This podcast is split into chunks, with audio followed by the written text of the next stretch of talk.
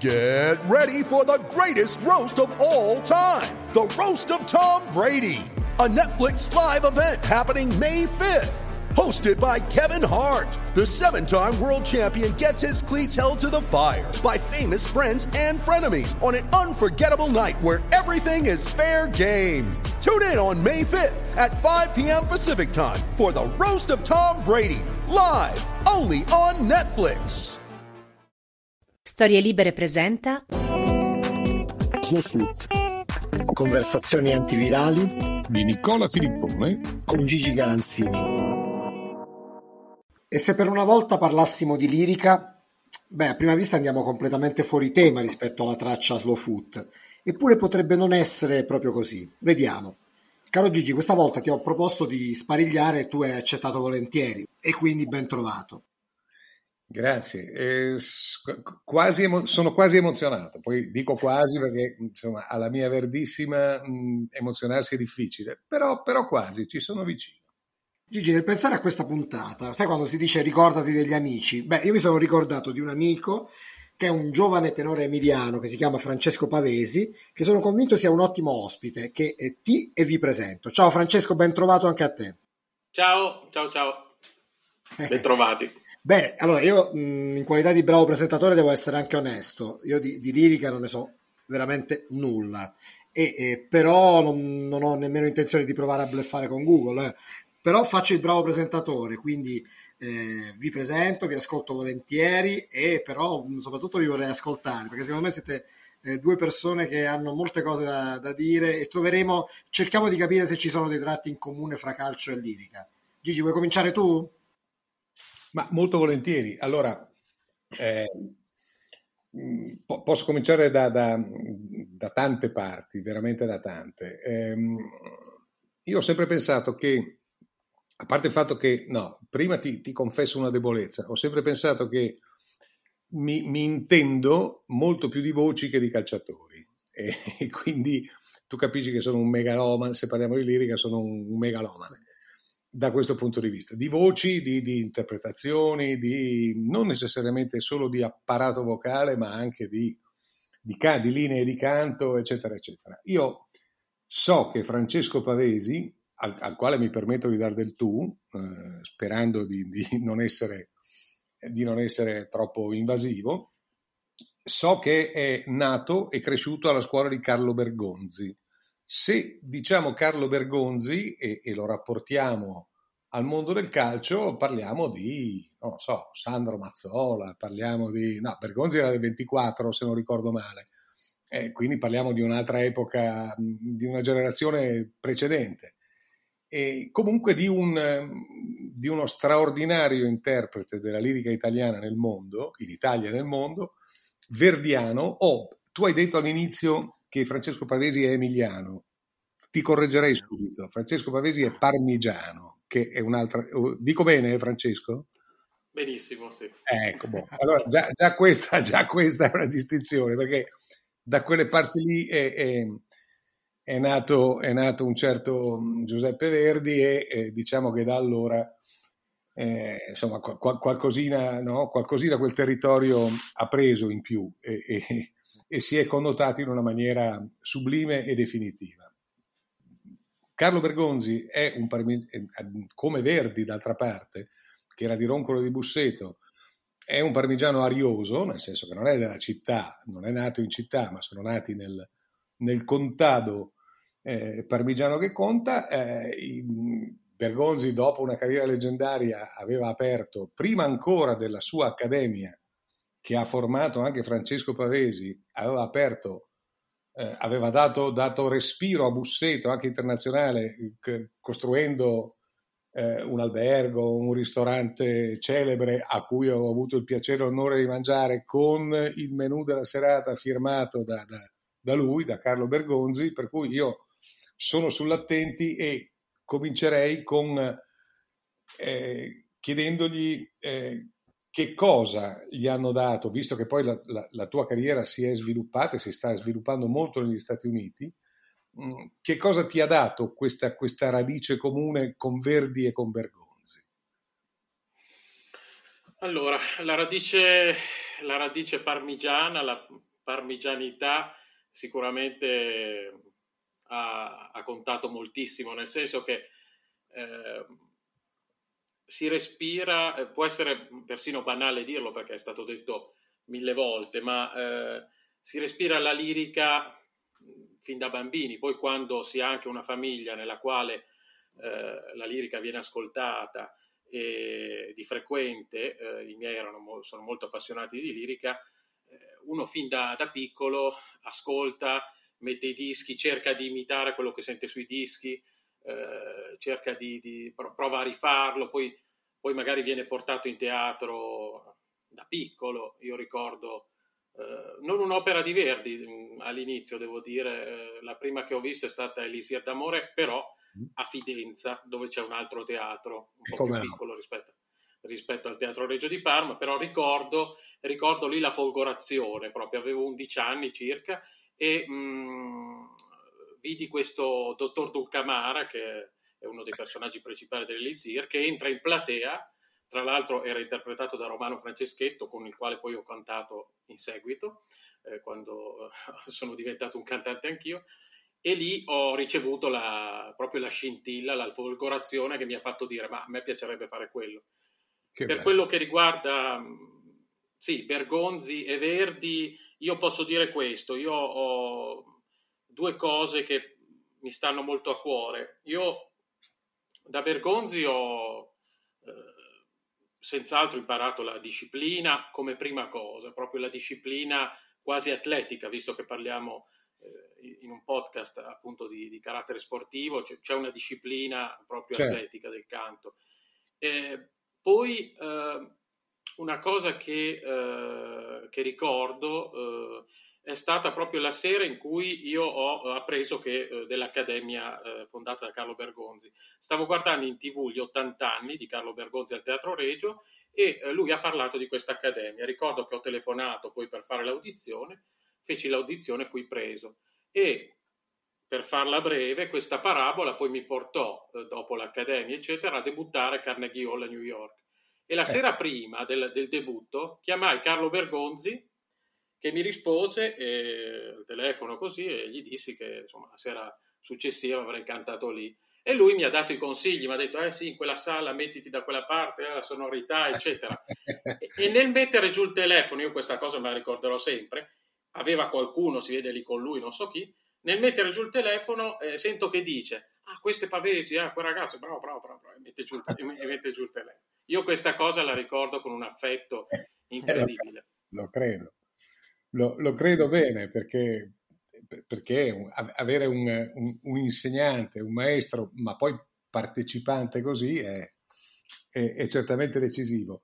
Eh, io so che tu, insomma, ho, ho letto il tuo curriculum, eh, so, so, che cosa fai e so dove hai cantato. Hai detto debutto Carnegie Hall, so, già, già, cominciamo bene, cioè, eh beh, hai debuttato su un palcoscenico discreto, insomma, discretamente celebre nel, nel mondo, non solo negli Stati Uniti.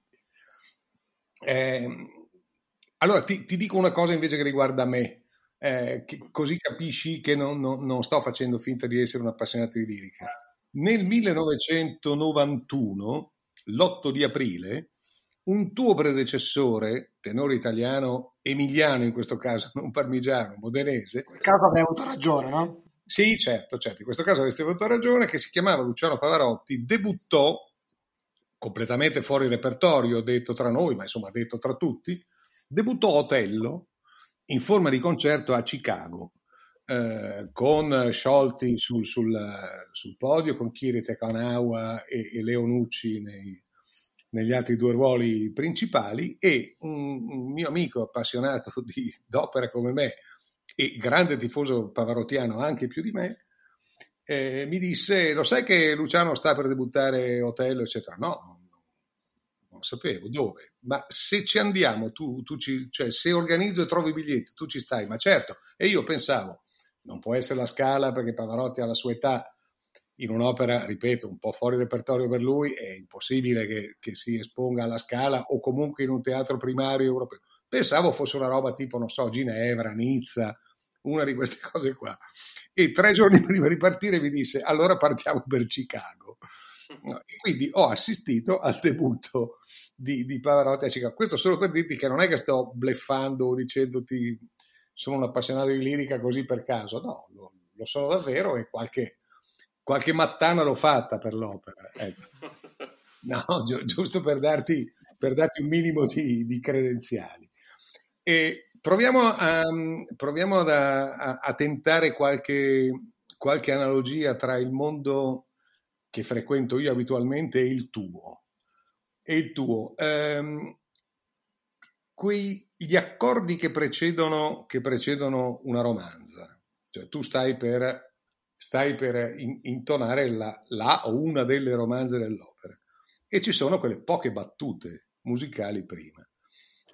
Non è un po' la rincorsa verso il dischetto quando devi battere un calcio di rigore?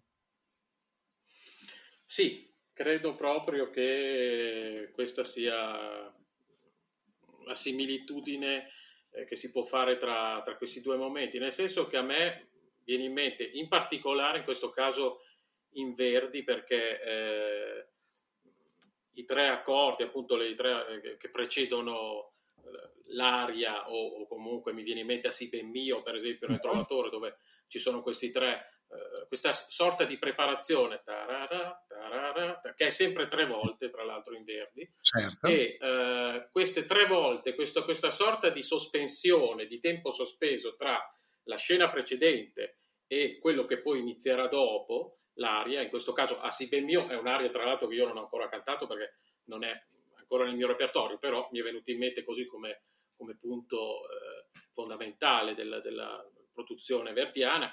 E sì, secondo me eh, c'è un po' di analogia, soprattutto per, non tanto per paragonare eh, il gesto atletico al, a, necessariamente alla, alla, al gesto atletico della voce o queste cose qua, ma proprio per eh, la, secondo me la, le sensazioni che in, quel, che in quei pochi secondi posso immaginare, io non sono un calciatore, ma posso immaginare cosa attraversi la testa anche di un, di un calciatore che magari pensa anche a tutto quello che, che, è avvenuto prima, ma anche nella vita, cioè sono quei secondi che possono essere eh, eterni, secondo me, almeno per quello che è la mitologia, secondo me, del calcio o della lirica o del, dell'arte o dello sport in generale. Eh, credo, che sia, credo, che sia, abbastanza così. Poi c'è, c'è, una differenza che secondo me va a vantaggio dei calciatori, nel senso che se sbagli un rigore, come lo sbagliò Baggio o Baresi, diciamo, ai Mondiali 94, beh, poi questa è una cosa che ti, che, che ti tormenterà per sempre no? e che resterà nel ricordo degli appassionati purtroppo per sempre. Ma è uno dei rari casi in cui il saldo negativo potenziale va, va a vantaggio invece di chi canta l'opera, perché per voi è, è diverso, cioè sbagliare una eh, sbagliare, insomma, avere un intoppo, un'incertezza, una, chiamala come vuoi, steccare, come si dice, come si dice volgarmente, un, una grande romanza in una grande platea è molto più grave che non sbagliare un calcio di rigore, cioè ha un eco, una risonanza nell'ambiente e spesso non solo, che va molto al di là di un calcio di rigore sbagliato. Sì, questo, questo sì, nel senso che ehm voi vi giocate la vita ogni sera, sul, la vita e la carriera ogni sera sul palcoscenico. Io ho sempre avuto questa sensazione e questa solidarietà fortissima con voi. Non so se mi, mi sbaglio o, o, o, se sono troppo trepido, non lo so. No, no. No, scusa, scusa, poi Francesco, eh, ci, ci, spieghi meglio tu, però da come la descrivi Gigi sembra quasi che da questo punto di vista il, eh, nella lirica, la lirica sia più vicina al lavoro del torero che non del, del giocatore, no? Vabbè, se, rimanendo sempre in senso figurato, no?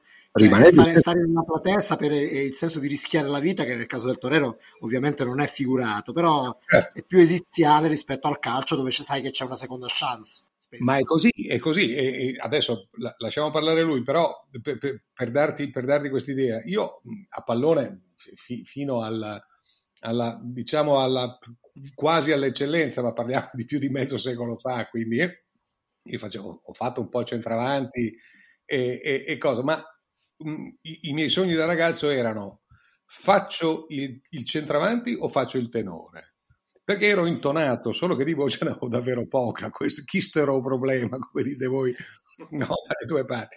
E, e, e mi è rimasta questa, questa doppia vocazione mh, assolutamente irrealizzabile, da tutti e due i punti di vista, ma soprattutto da, da quello vocale, per cui ho sempre molto trepidato. Io quando, quando sono in teatro e sento eh, un, un, un, e vedo, sto, sto assistendo a, a un'opera e, e, io mi immedesimo davvero e, e, spesso e volentieri mi ritrovo con, con, nei momenti topici, mi ritrovo con, con, le, con le, mani aggrappate a, alla poltrona perché perché mi medesimo e, e, perché spero che non succeda nulla. Ecco, questo è, è, è per, spiegare, per, spiegare, a Francesco la, il, il, senso della domanda, insomma.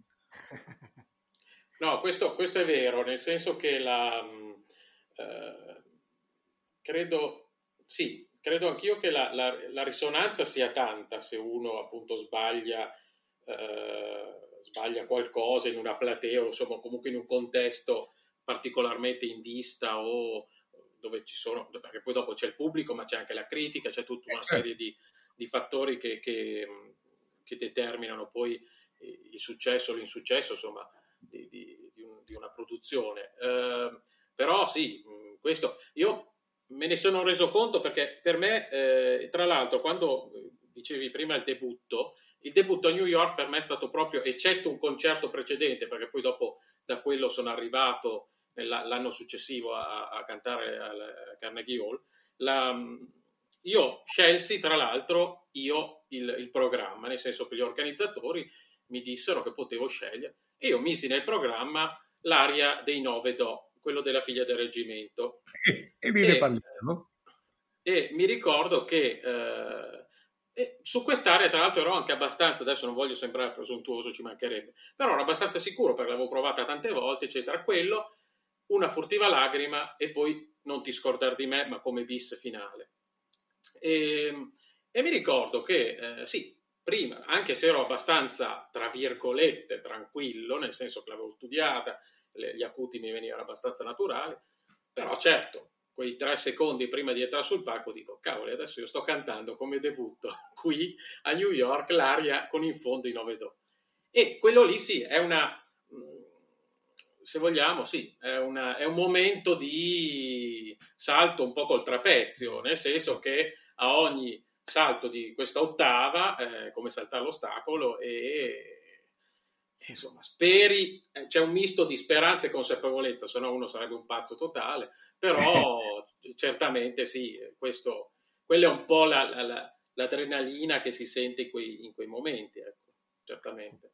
Non c'è dubbio. Eh, certo che scegliere eh, a mesamie, cioè questa, questa, questa romanza per, per, la Carnegie Hall, ci, ci, vuole anche un discreto fegato. Io non dico in coscienza perché non mi permetto, ma un discreto fegato certamente ci vuole. Tieni conto, e questo però lo dico a Nicola, non lo dico a te, che sei del mestiere, lo dico a Nicola che non, non, non sa di cosa stiamo parlando, eh, sono nove do sopra il rigo, perché l'aria si chiama Amesami, ma a un certo punto il tenore eh, appunto in, in, intonando cosa arriva a Purmonam e, e questo Purmonam è Purmon ah, ma Am è, è una roba che è, è, siderale hai capito? Cioè perché è proprio un, un, salto con l'asta solo che l'asta è la tua voce è, è il tuo diaframma non so come dire anche se è una romanza più di testa che di ma insomma è qualcosa di veramente proibitivo e fu tra l'altro tornando a a Luciano Pavarotti fu una delle chiavi del suo, del suo successo, no? perché lui ha questa stupenda voce, morbida, elegante, italiana, storica, ma aveva questa, soprattutto in gioventù, aveva questa facilità di sovracuti eh, terrificante. Quando lui fece eh, questa, questa, romanza come l'ha cantata adesso Francesco Pavesi, e parliamo di una quarantina, forse una cinquantina d'anni fa, non era eseguita, correggimi se sbaglio Francesco, non veniva eseguita da decenni, per la sua difficoltà sì. suprema, è giusto? Sì, sì, di solito alcune aree, ma anche in Rossini, questo, alcune aree un po' più complicate mm. venivano tagliate a volte, sì, sì, questo è vero. Eh. E poi dopo da quel momento invece sì, quello è vero, fu proprio la chiave di volta per Pavarotti che era già abbastanza noto era già negli Stati Uniti. Però certo. negli Stati Uniti quello, il, il, New York Times fece un titolo eh, di trionfo assoluto, sì sì, per questa questo exploit eh, straordinario. Sì, sì. Partirono assolutamente. Luci- eh, ehm, Nicola, tu fai, fai, la parte del pubblico, degli ascoltatori. Se siamo troppo alti, diccelo, eh, che proviamo a scendere. No, no, no, no assolutamente. Io, no, giusto, io, a parte che eh, volevo far notare che ho scoperto che, eh, che, abbiamo anche un sembraieri su Pavarotti, perché ho letto la, la Gazzetta di Modena qualche giorno fa che secondo cui il 29 aprile del 61, quindi 60 Bravissimo. anni fa, mm-hmm. Pavarotti debutta, eh, debutta, in un'opera al Teatro in... di Reggio Emilia alla Bohème, giusto? Bohème, debutta in Bohème, io ce l'ho perché, perché ho questa, questa registrazione che, che, fu diffusa in occasione di una celebrazione di un anniversario di quando lui c'era ancora e, ed è qualcosa di, di veramente di, di unico perché ma lì era, al di là della sua facilità su, su, sull'acuto del, della gelida manina, eccetera, era comunque la, una morbidezza di canto che in Italia e forse nel mondo non si sentiva dai tempi di, so, adesso dico Gigli, insomma comunque non si sentiva da, da, da, da quel D, no? E, e questo fu una cosa. Però io ho capito che tu sei molto carino nel fare parte del pubblico, nel non infierire, ma ho capito che devo provare a volgarizzare un po'. Allora ci provo sempre con Luciano Pavarotti, che prima di entrare in scena eh, dragava il palcoscenico in cerca di un chiodo ricurvo, perché era la sua scaramanzia. Se lui non trovava un chiodo ricurvo tra cose, e glielo facevano trovare, eh, quando, quando non, cosa glielo mettevano, glielo seminavano da qualche parte. Eh, per dire che c'è una fortissima componente scaramantica in chi si gioca la vita ad ogni recita, come, come i, i, cantanti d'opera, che non è molto diversa da, qua, da, quanto è frequentata nel calcio, perché stateci attenti, ba, basta vedere l'ingresso in campo, i saltelli per non pestare la riga bianca, eh, cosa, quello che deve entrare per ultimo, quello che si fa tre segni di croce anziché uno, eccetera, eccetera, eccetera. Francesco, anche tu sei di, quella, di quel genere o, o sei superiore a queste cose del passato? Allora, ci sono state due fasi, diciamo. C'è stata una fase iniziale nella quale io quando avevo fatto il primo concerto a, a, dopo l'Accademia Verdiana proprio a Busseto, ricordo che per caso la, il, giorno, il, po, il, pomeriggio stavo guardando dei video, dei filmati, così, e mi capitò di ascoltare eh, È gettata la mia sorte, un'aria di baritono mm-hmm. dell'Attila. E, um, e quella è diventata un po' Eh, tra l'altro in quella versione lì la cantava Giorgio Zancanaro, eh, uh-huh. straordinario. Bravissimo. Eh, e eh, questa cosa di è gettata la mia sorte, eccetera, anche se poi dopo, nel, dopo nell'aria non c'entrava con, con... però a me dava così un'idea di cabala, di scaramanzia, e allora quella lì è cominciata a diventare l'area che io mi ascoltavo sempre il giorno stesso.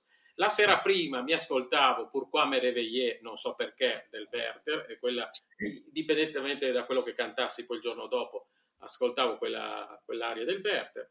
E poi avevo tre oggetti, tre oggetti che mi mettevo in tasca, un pupazzetto, una, un dado e un'altra roba.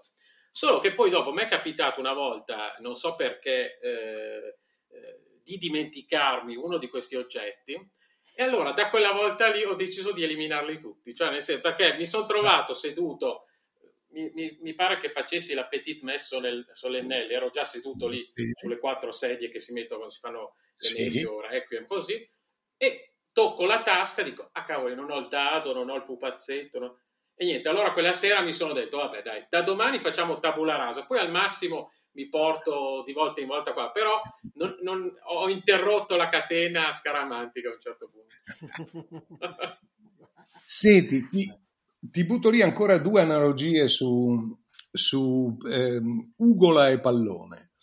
Una è il fatto che, tu, che gli uni e gli altri, e cioè un, un cantante d'opera e un calciatore, hanno comunque come sfondo della loro recita un tempio, perché uno stadio è un tempio, secondo me, per il pallone. Questo magari non diciamolo a quelli della Superlega perché farebbero fatica a capire. ma è un tempio. E un teatro, un teatro che non, non, è assolutamente necessario che sia, che sia la Scala o che sia il Covent Garden o che sia quello che vuoi tu o Salisburgo, è a sua volta un tempio automaticamente, perché ci si fa della musica sublime. Riconosci questa, questa analogia? Sì, sì, perché eh, io trovo che questo sia molto vero nel, in generale anche in, altri, anche in altri sport, nel senso che certo. i, i, luoghi mitici, i luoghi mitici eh, del, dello sport, del calcio del, o dell'automobilismo, aveva in mente a volte, o, eh, e appunto della, della, lirica o della musica in generale, eh, sicuramente è un'analogia che trovo molto forte. A me viene in mente mh, soprattutto perché eh, credo che sia per uno sportivo, quindi che può essere un calciatore o dico ancora un pilota che si trova a, a gareggiare a Monte Carlo per dire, e, um, o appunto un cantante che si trova alla Scala o uh, a Sydney o in qualunque luogo del mondo, ma anche come dicevi giustamente anche in, anche in posti non, non, necessariamente blasonati, però comunque che in quel momento assumono eh, l'aura del, del, del, tempio dove si fa qualcosa di, di, straordinario perché si interpreta qualcosa che qualcuno molto prima ha scritto ed è rimasto poi immortale.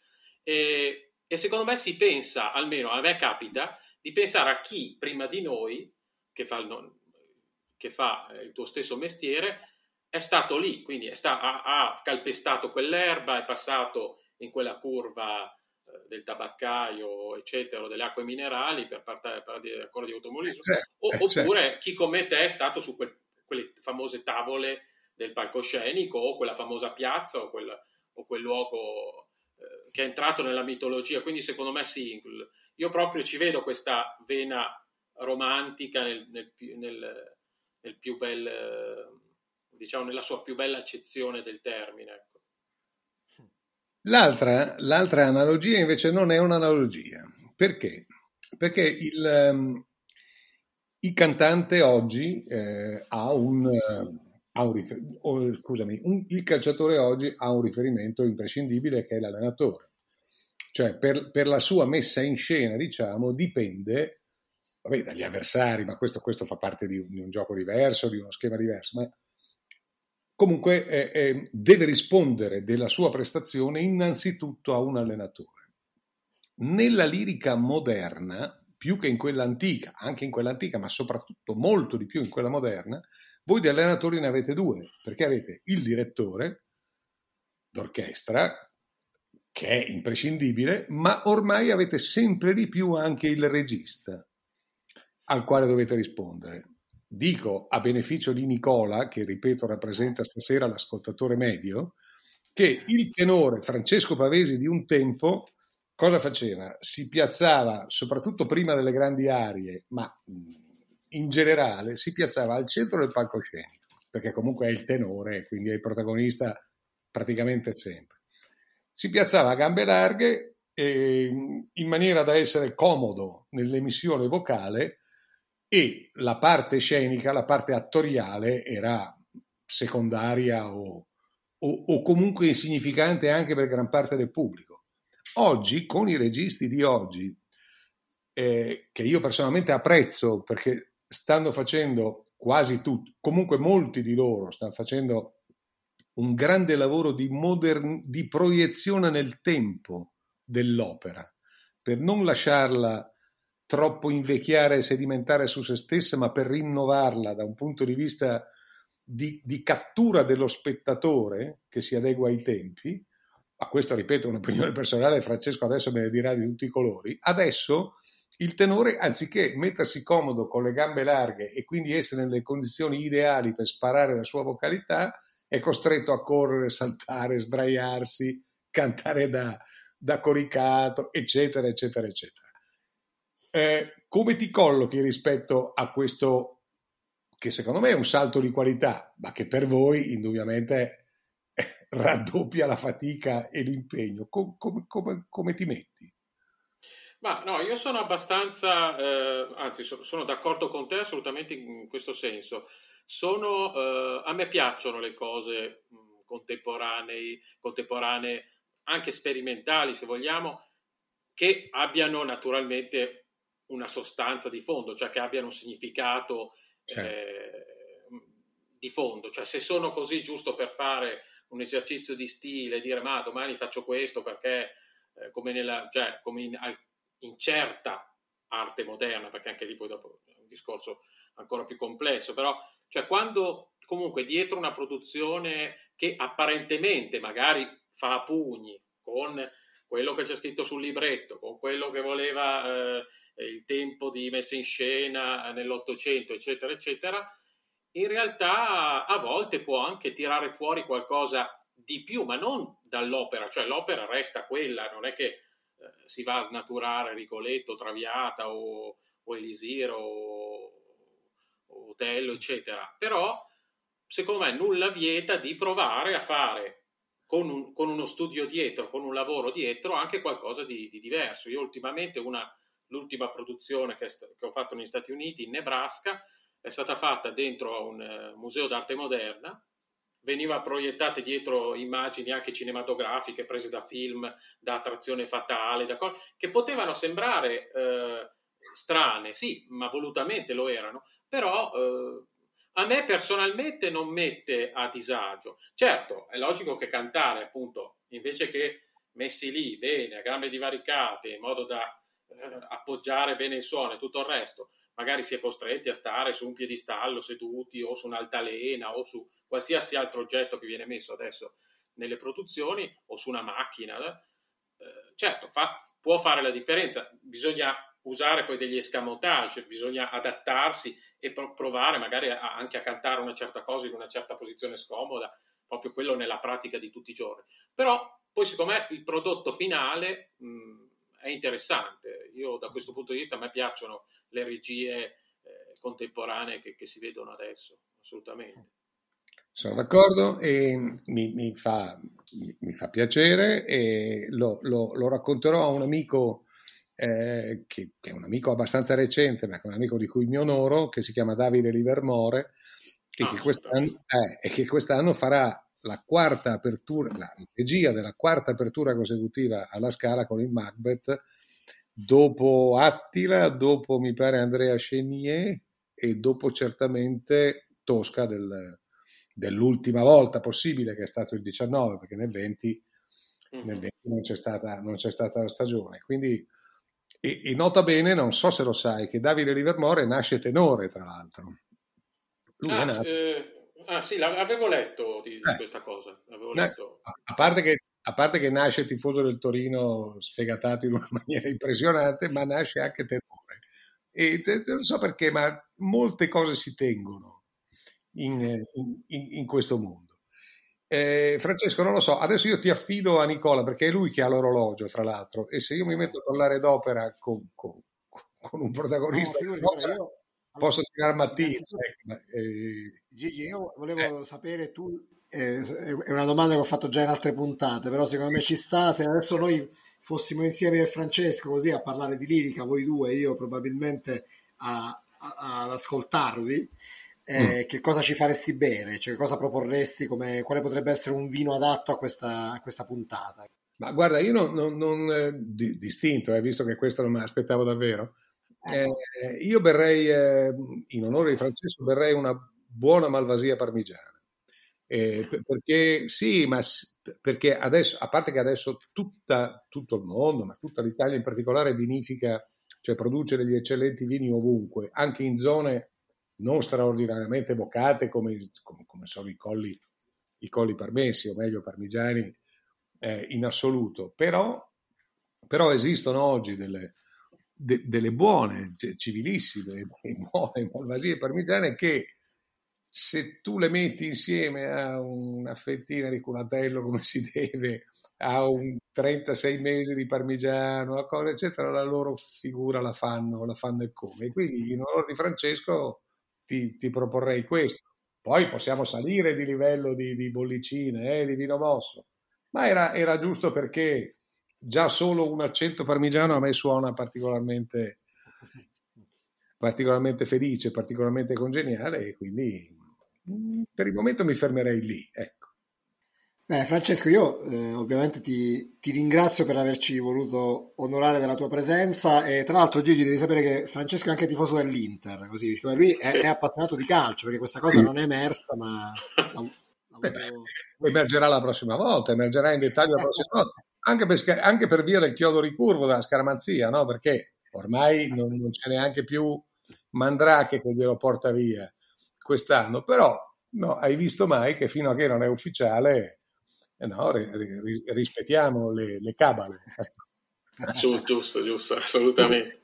Che tipo di tifoso sei? Uno che ci tiene molto oppure distaccato?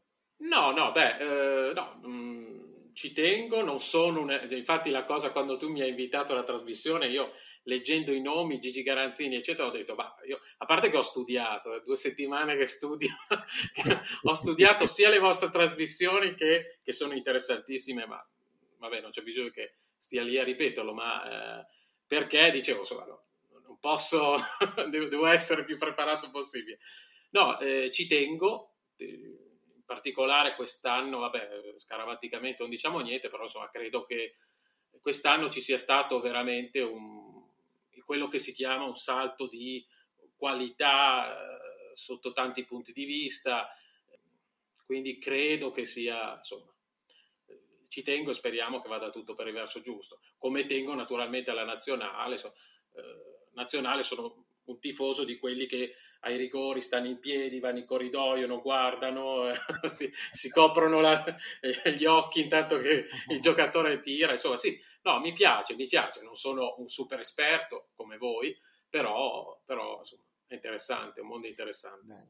Guarda, io sono veramente molto contento che ci hai, raggiunto, ci hai fatto compagnia, Francesco, perché sei veramente una, una, compagnia piacevole. Sono molto contento anche che tu abbia conosciuto Gigi. E, e certo, se non vi stoppassi andremo avanti per tre ore, ma io da bravo Ehi. presentatore devo, devo, controllare il tempo, ahimè. Ho questa funzione. e, e, quindi ti, ti, ringrazio davvero. Francesco. No, grazie, grazie a voi, no, veramente. È stato un piacere e un onore essere qua, assolutamente. Addirittura. Sì, sì. Eh, Francesco, eh, credimi, per me è stato un regalo che mi ha improvvisato Nicola, perché io ti conoscevo di nome, ma molto di lontano. Adesso mi pare di conoscerti molto, ma molto più da vicino. E, e, e spero che, no, spero, sono certo che, che, chi ci ascolta, magari non proprio tutti, insomma, ma, ma tanti di loro, eh, perché se c'è un bisogno che la lirica ha è quella di essere eh, come dire, un po' non volgarizzata, eh, intendiamoci, la lirica deve restare nella sua purezza integrale, ma, ma, deve essere un pochino più diffusa, deve essere un po' più spezzata, no? nel, nel, perché, è, perché, è, un tipo di musica eh, insomma, elitaria, no? No, non è facilissimo. Non è facilissimo beccare subito. Sì, certo, se, se, se becchi se becchi il meglio del Rigoletto, di Traviata e di cose, quelle musiche lì, anche se non credi non, aver, non saper niente d'opera, ce l'hai nelle orecchie automaticamente, perché in qualche maniera ti saranno arrivate. Però andare al, alla ricerca dell'opera oggi non è proprio eh, uno scherzo. E secondo me parlarne, parlarne così, la prossima volta, guarda, la prossima volta che ci troveremo ti, ti proporrò un altro un, un, altro punto di partenza che è questo. Io ho avuto da un punto di vista critico, cioè di, di critici, di grandi scrittori, giornalisti, eh, affabulatori, ho avuto tre modelli nella vita, o comunque tre idoli, che sono stati nel, nel calcio Gianni Brera, nel vino Gino Veronelli e nella lirica, nella lirica e, e, in questo momento mi sta sfuggendo il nome, ma adesso mi arriva, eh, lui era Rodolfo Celletti. Ah, sì. Ecco, Rodolfo Celletti che era, la, era una delle altre facce di Brera e Veronelli, che erano, eh, sono stati tra i più grandi cantori no, delle rispettive discipline, ma erano cattivi, erano i, i recensori e i censori di una volta, cioè quelli abbastanza feroci. Questi tre, anche per livello di scrittura, sono stati tre miei eh, idoli proprio della, che mi hanno cresciuto nelle, nelle tre mie passioni, che sono nell'ordine la lirica, il calcio e il vino, o forse il vino, il calcio e la lirica, non so, lì si può, si può dire. La prossima volta t- cerchiamo di, di, andare su punti di analogia, di contatti e di dissonanza tra, tra queste tre discipline, se sei d'accordo. Certo, certo, sono d'accordo. Tra l'altro posso solo aggiungere una cosa, Rodolfo Celletti, in un, credo in un, in un, suo articolo, proprio consigliava, o in un trattato, consigliava mm. ai cantanti, ai giovani cantanti, di ascoltare almeno una volta, insomma, di ascoltare frequentemente Carlo Bergonzi e Alfredo Kraus per la linea di canto, eccetera. Quindi questo me lo ricordo. Bergonzi era uno dei suoi idoli, se uno, sì. va a trovare, se uno è appassionato e si va a cercare vecchi volumi di Celletti, troverà Bergonzi come un modello assoluto, non tanto di bellezza di voce nel senso della purezza, ma di eh, capacità di, di, di, di, talento interpretativo, soprattutto verdiano, e troverà invece dei miti di oggi e di ieri, non dico distrutti, ma molto, molto ridimensionati. E, e poi sono, erano opinioni soggettive, ma Macelletti la musica la conosceva dall'A alla Z e, e per le vocalità aveva, aveva un orecchio eh, implacabile. Eh, e quindi la prossima volta magari faremo nomi e cognomi e ci divertiamo, no? Perché magari tu mi proponi un, un, calciatore sopravvalutato, secondo te, o sottovalutato, e io te ne sparo, ti sparo qualche tenore o qualche baritono eh, dello stesso genere, secondo Celletti. E, e questo è divertente, eh? questa è una roba divertente. Va bene. E poi posso, posso dire, a me fare eh, il, il, bravo presentatore in questo caso mi piace molto perché ti puoi godere lo spettacolo e ascoltare, io l'ho fatto con grande piacere. Francesco, ti ringraziamo di nuovo, davvero. Grazie a voi, davvero. A presto.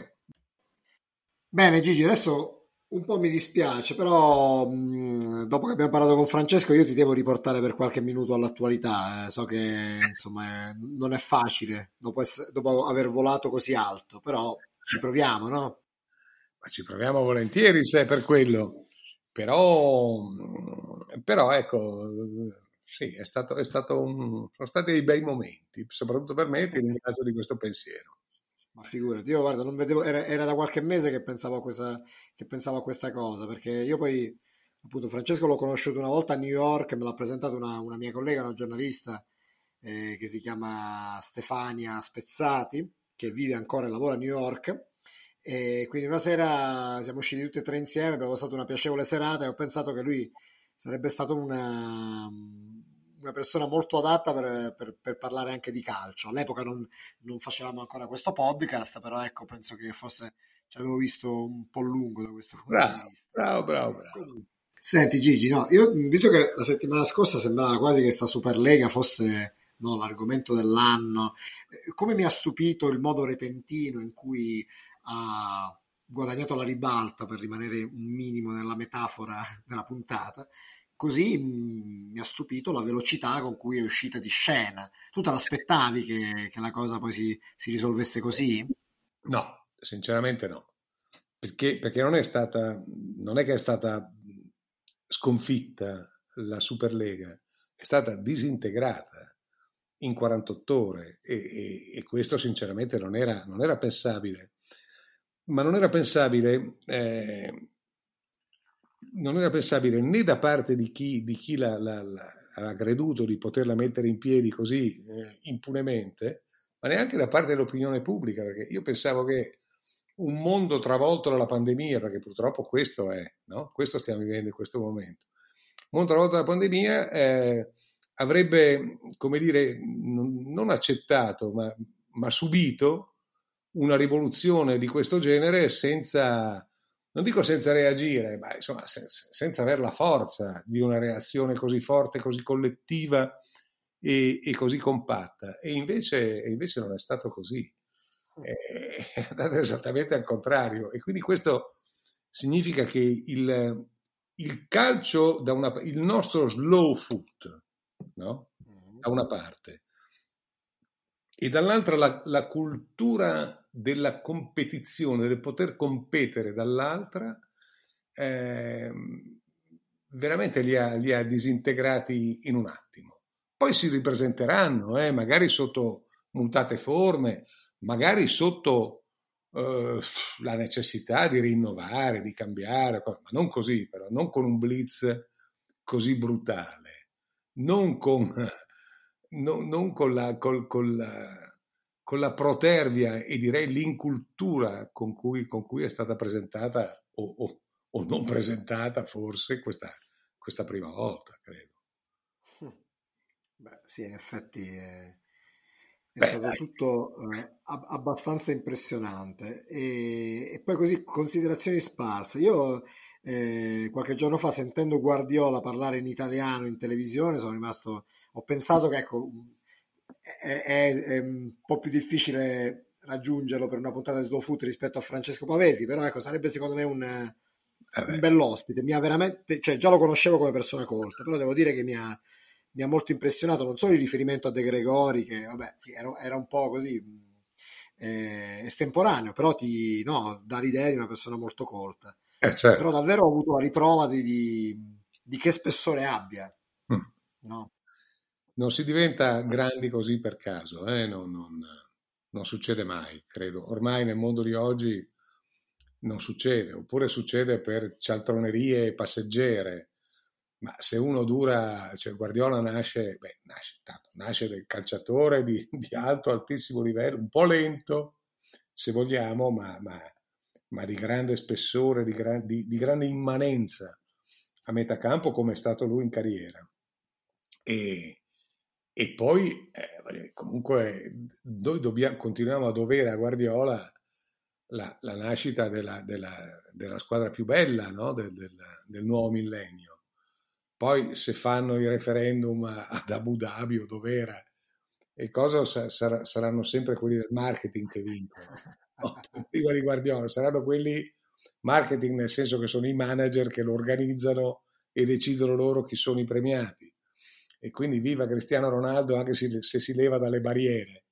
Ma eh, insomma, se, se, parliamo di cultura calcistica e di innovazione, Guardiola ha segnato, ha segnato un tempo. Poi nemmeno lui è perfetto per cui lui poi per un certo periodo si è un po' incartato, se parliamo dal punto di vista strettamente calcistico, in questo, in questo modello, come dire, quasi obbligatorio, quasi ineliminabile del, del, del, possesso palla che a un certo punto diventa fine a se stesso, diventa sterile, diventa noioso, diventa persino irritante, ma che parte però da un concetto di, di superiorità, di, di, di organizzazione che il calcio prima di lui aveva conosciuto in maniera solo saltuaria e con lui è diventato un dogma. Se aggiungi, come facevi notare all'inizio, la sua cultura che va ben, ben al di là del, del, rettangolo di gioco, beh, stiamo parlando, stiamo parlando veramente di un grande, insomma, uno che ha, ha un suo posto e, e lo avrà nel, e lo manterrà nel mondo del pallone, insomma. Bene Gigi, io mh, ti ringrazio come di consueto. Questa puntata diciamo che va in, va in, onda, viene diffusa a partire dal primo maggio, quindi è un giorno di festa. Poi siamo appunto nei festeggiamenti per il nostro primo anno. Volevo che fosse, volevamo che fosse speciale. Beh, direi che comunque ci siamo, ci siamo riusciti abbastanza bene a fare no, una puntata diversa dalle altre. E niente, io ricordo a chi ci ascolta che mh, abbiamo un indirizzo di posta elettronica che è slowfoodpodcast.gmail.com. Ringrazio tutti quelli che ci hanno scritto, che ci hanno contattato, mi hanno contattato sui social. Ehm, così e a te do appuntamento, ti convoco per la settimana prossima, Gigi, Beh, e ti ringrazio. Perfetto. E io ricambio di cuore con un saluto molto ma molto affettuoso al parmigiano Francesco Paresi.